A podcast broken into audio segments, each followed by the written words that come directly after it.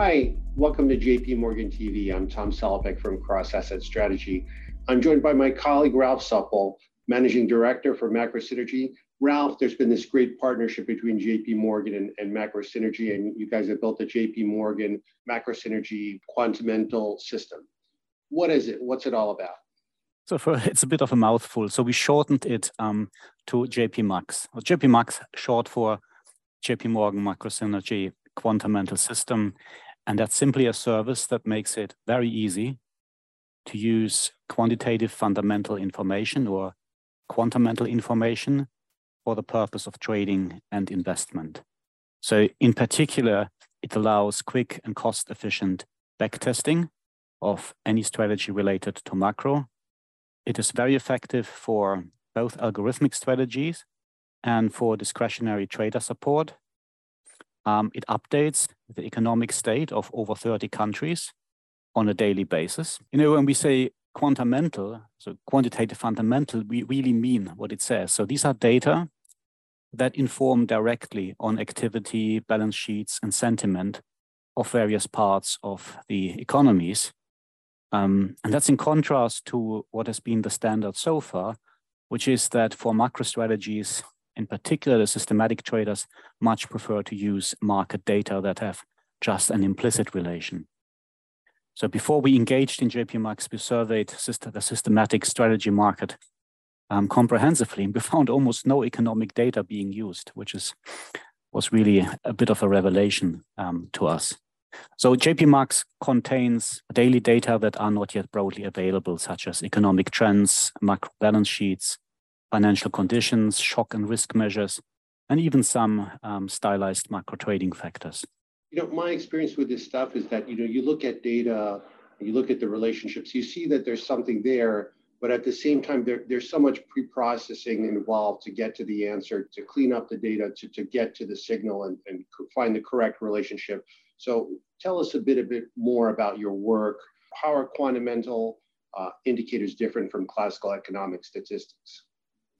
That, that's that's a very important question because quantamental indicators they have sort of similar names as regular economic indicators, but a very different meaning. In summary, they are daily end of day information states of economic concepts such as various types of growth rates, inflation metrics, external balances, and so forth. They are based on the state of public knowledge of the latest instance of such a measure.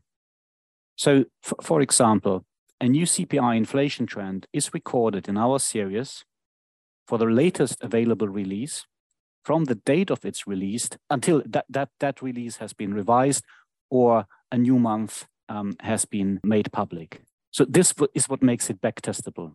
At the end of every day, you record what the market knew about that relevant information state on that day. So this makes it backtestable and it makes it very easy to relate one day's macroeconomic information to the next day's return. Now, technically, this means that for any given real-time date in our system, an indicator is calculated based on the full information state on that day.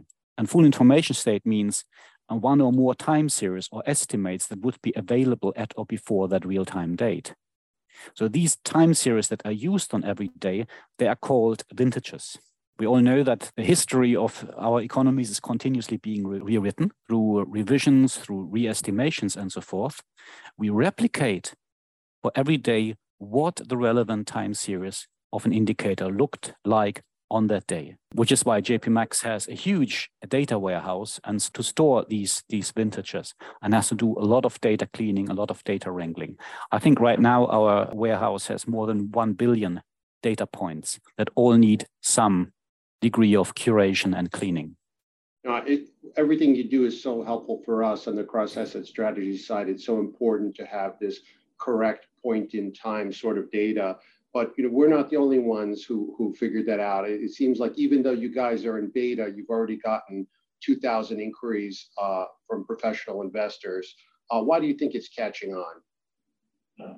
Well, it's very simple. JP Max broadens the scope of backtestable and tradable factors for investment strategies. Or to say it with our machine learning friends, it enhances the feature space that can be applied to machine learning pipelines. considerably, considerably. What's more is that the relevance of the type of data that JPMax provides is not contentious. Yeah, it's not something new that no one has ever thought about or that's very exotic. Indeed, the macro indicators that we create as quantum series have been very prominent in discretionary trading for decades. They have been a key source of, of trading profits and of reasonable and, and, and good long-term investment. There's a logical connection between economic developments and broad cross-asset and cross-country um, asset prices. And in, in JPMax, these, these types of indicators um, are treated as building blocks for trading profits. And they are sort of provided like, we, we always mention the term Lego box. You know, these construction toys are very popular where I come from. You're not meant to just take one of them and, and play with it, but you're meant to put them together. And it's very easy to put quantamental indicators together. Why? Because each indicator is provided in the same format, end of day information state. You can therefore easily combine it with market data.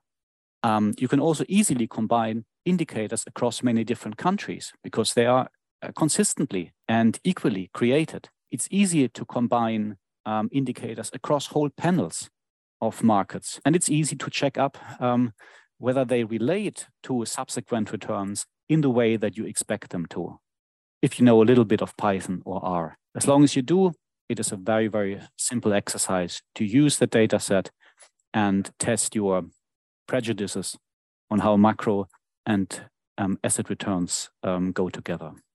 That sounds great, Ralph. I mean, how, how impactful do you think this is going to be? Do you think this is going to revolutionize the, the investment industry? Is that too far? I think it maybe sounds a little bit too fast. Um, I think it will change the investment industry for a very simple and maybe overlooked reason. JP Max makes critical macro information affordable for trading strategies um, through scale effects. So what do I mean with that? We all know that macro developments matter for the performance of assets. I think for, for almost every asset in the world. But these data are very expensive and tedious to produce in the right format. But that's why we all love so much um, market data. They're easy. They are real time, they're never revised. Well, they shouldn't, at least. You don't need big theory um, to, to understand them. You don't need to do a massive amount of wrangling, cleaning, shifting to the right release point. With macro data, you have to do all of these things, and it's very expensive and takes a long time. Now, JPMax centralizes high quality data wrangling. And by centralizing high quality data wrangling, JPMax spreads the costs of low level data wrangling and, and by the way of codifying fundamental domain know-how across all subscribing institutions. For individual managers, then the development of trading strategies that use to some extent fundamentals becomes a lot cheaper, a lot more economical.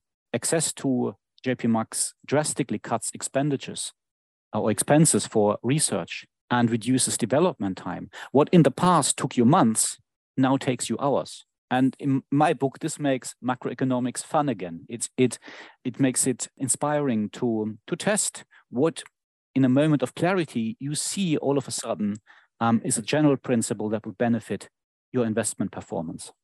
No, that, that's wonderful. Certainly will, would have prevented me over the years from doing a lot of fumbling around.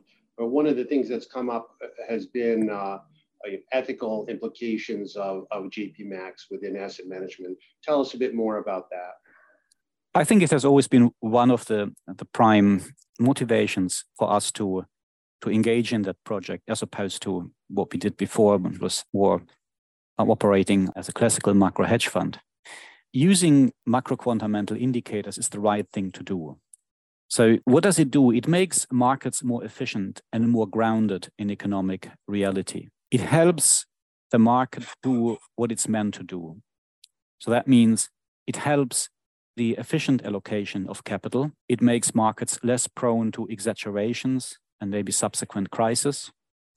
And it makes market prices a better guidance for economic decisions of everybody. Maybe the most important point to take away is, and the most important implication to realize is that trading and investment profits based on JPMax quantamental indicators are not a zero sum game, but they are ultimately funded by an overall increase in efficiency of capital and portfolio flows. You making additional profit does not necessarily mean um, someone else needs to lose out.